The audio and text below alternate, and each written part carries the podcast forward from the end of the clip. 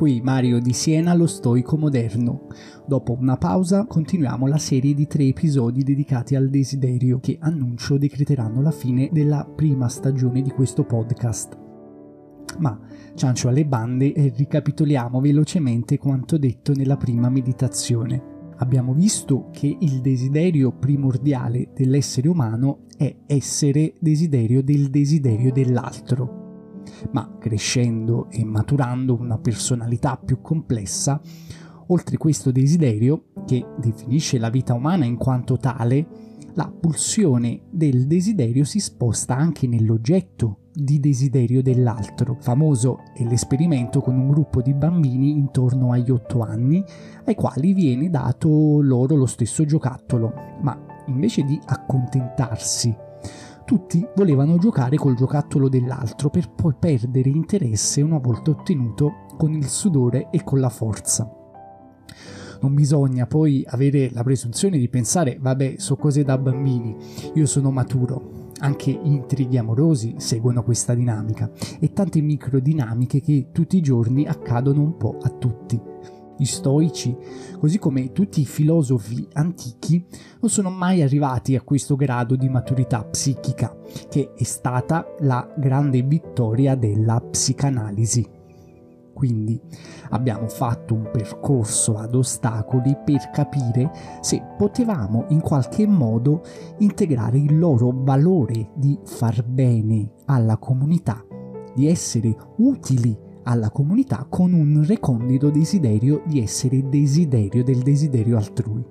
Ti consiglio di recuperare la puntata precedente se vuoi saperne di più. Ma il desiderio non è solo questo, poiché desiderio umano è anche desiderio d'altro, come questa volta ben sapevano anche gli stoici.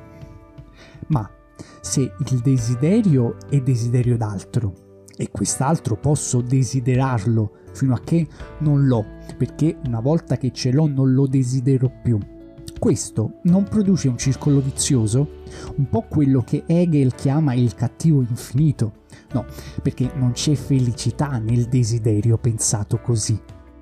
Il desiderio d'altro ripone la salvezza nel nuovo oggetto che avrebbe il potere di salvare il soggetto dalla sua mancanza. Cambiare i fidanzati, i telefonini o le automobili, alla ricerca dell'automobile, della tv, del fidanzato sempre migliore. Ma ogni volta l'auto, la televisione, il fidanzato, che pensavamo fossero i migliori, si rivelano in tempi sempre più corti e obsoleti e esigono il ricambio ulteriore dell'oggetto. Il discorso proprio del capitalista che suggerisce che la soluzione sia sempre in quello che non possediamo ancora. Un mondo mercificato, che produce insoddisfazione e inquietudine incessante. Non c'è speranza in questa rappresentazione di cattivo infinito. Non può essere questa la soluzione. In questa meditazione analizzeremo il pensiero di Crisippo, stoico ateniese del I secolo a.C. E vediamo, a differenza dei capitalisti moderni, vediamo cosa ci suggerisce, se ci dà qualcosa di meglio del rincorrere questo cattivo infinito. Nell'etica stoica apprendiamo che l'appetizione, ossia il desiderare una certa cosa e tendere verso di essa, si fonda su un'operazione intellettuale, cioè su un atto di assenso a tale desiderio, il quale si traduce nella spinta ad agire in un determinato modo. Per esempio, quando si riceve la rappresentazione di un dolce L'eventuale assenso a questa rappresentazione si compone di un giudizio di valore sul dolce stesso, considerato meritevole di essere mangiato, e insieme di un comando che spinge a mangiarlo. Ma come capire cosa è giusto e cosa bisogna desiderare? Per Crisippo il discriminante è la natura, in quanto espressione della razionalità divina è il criterio in base a cui stabilire ciò che ha valore. Essa determina infatti il fine di ciascun essere. È con l'espressione della razionalità quindi che l'uomo può arrivare a conoscere ciò che è veramente bene e ad apprendere che la vita associata e le virtù sono cose che appartengono in maniera primaria alla natura umana. Quindi il compito principale dell'uomo non sarà quello di comperare e consumare, ma sarà in primo luogo compiere azioni convenienti.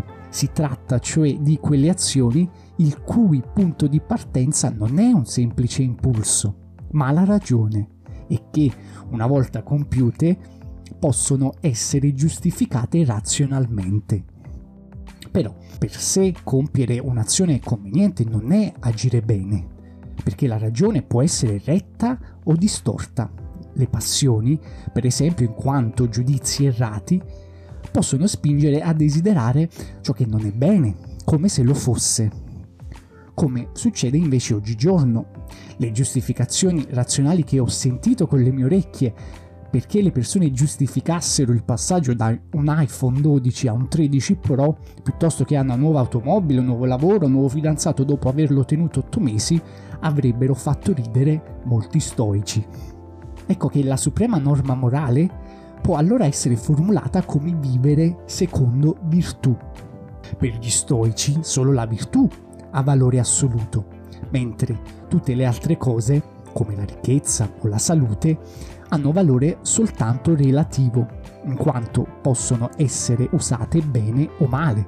Così la ricchezza è sì preferibile alla povertà, ma non è un ingrediente della virtù, come già abbiamo visto nelle scorse meditazioni, poiché in relazione all'essere moralmente buoni non c'è alcuna differenza fra l'essere ricchi o l'essere poveri. Bene e male sono soltanto rispettivamente la virtù e il vizio, mentre le altre cose, persino la vita e la morte, sono definite dagli stoici indifferenti. Tuttavia, tra le cose indifferenti, alcune sono preferibili, come l'essere ricco all'essere povero, e altre da respingersi, come l'essere malato. Così la vita è preferibile alla morte, ma ci sono circostanze nelle quali il suicidio è giustificabile. In particolare quando il conservarsi in vita fosse di ostacolo all'esercizio della virtù, caso testimoniato dall'esperienza di Seneca e tema affrontato nella meditazione sulla stoica concezione della morte, che ti invito anch'essa a recuperare. Mi raccomando, sostieni il canale ascoltando anche altre lezioni perché ti dono spunti e riflessioni su come vivere con occhi moderni e applicare stesso oggi gli insegnamenti degli stoici. Tornando a noi, ecco che Crisippo ci dona una perla unica, un concetto di vitale importanza. Cos'è che dice? E la felicità, come la virtù, non ammette gradi, o si è virtuosi o non lo si è non c'è differenza nell'essere a 10, a 100 km da Atene. In entrambi i casi non si è in Atene. Così come non c'è differenza tra le colpe, sono tutte uguali, sicché non v'è differenza fra uccidere un pollo e uccidere un uomo. La conseguenza è che non c'è progresso verso la virtù, il passaggio dal vizio alla virtù quando avviene è istantaneo e la virtù quando è presente lo è nella sua globalità, non a segmenti.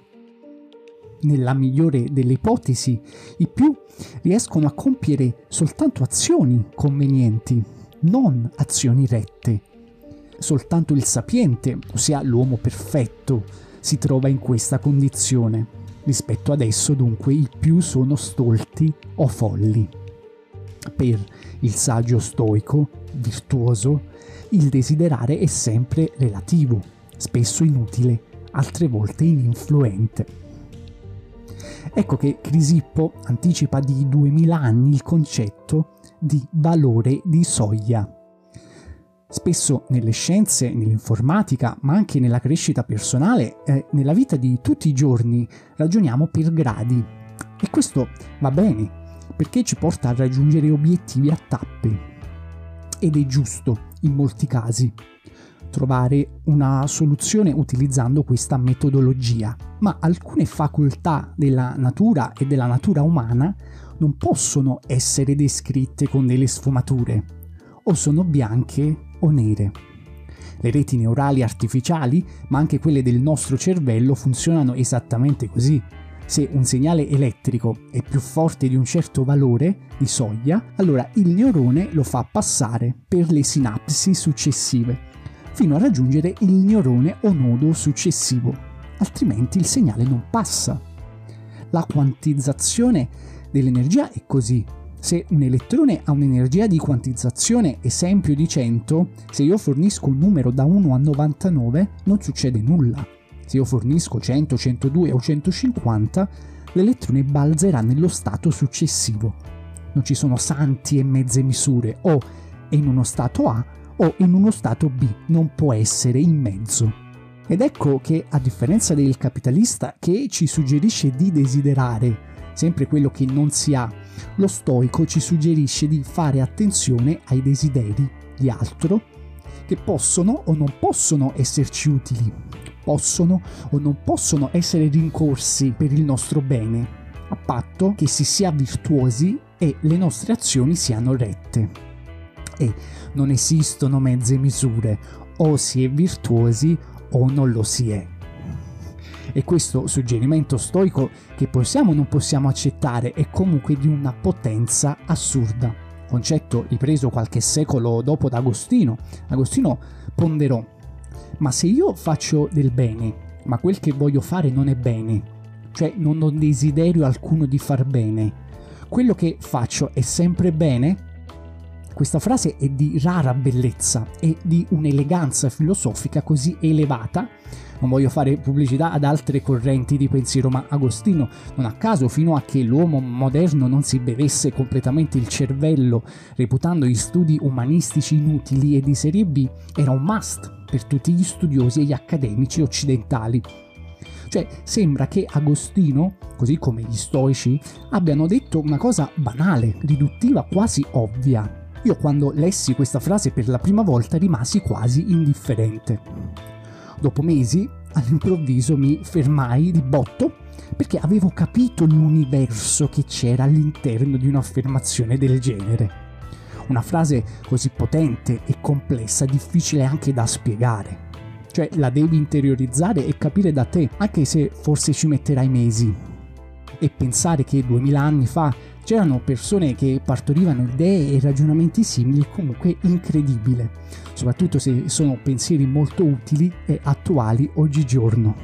Nella terza puntata di questo trittico andremo avanti anche al pensiero degli antichi stoici, perché parleremo di una soluzione che il capitalista ci vieta e gli stoici come gli antichi non hanno mai approfondito, poiché poco maturi psichicamente, ma comunque hanno applicato inconsciamente. Cioè, se esiste una felicità umana, è desiderare quello che si ha, direbbe Agostino. Questa è l'impresa, questo è il miracolo, questa è la soluzione. Desiderare quello che si ha sarebbe svegliarsi la mattina e pensare io voglio che continui così oggi, domani, dopodomani, sempre. La potenza del desiderio o è in atto o non è. Il vuoto quindi non si colma attraverso l'oggetto, ma attraverso il desiderio stesso, attraverso la sua forza attuale, che si manifesta come una trascendenza interna.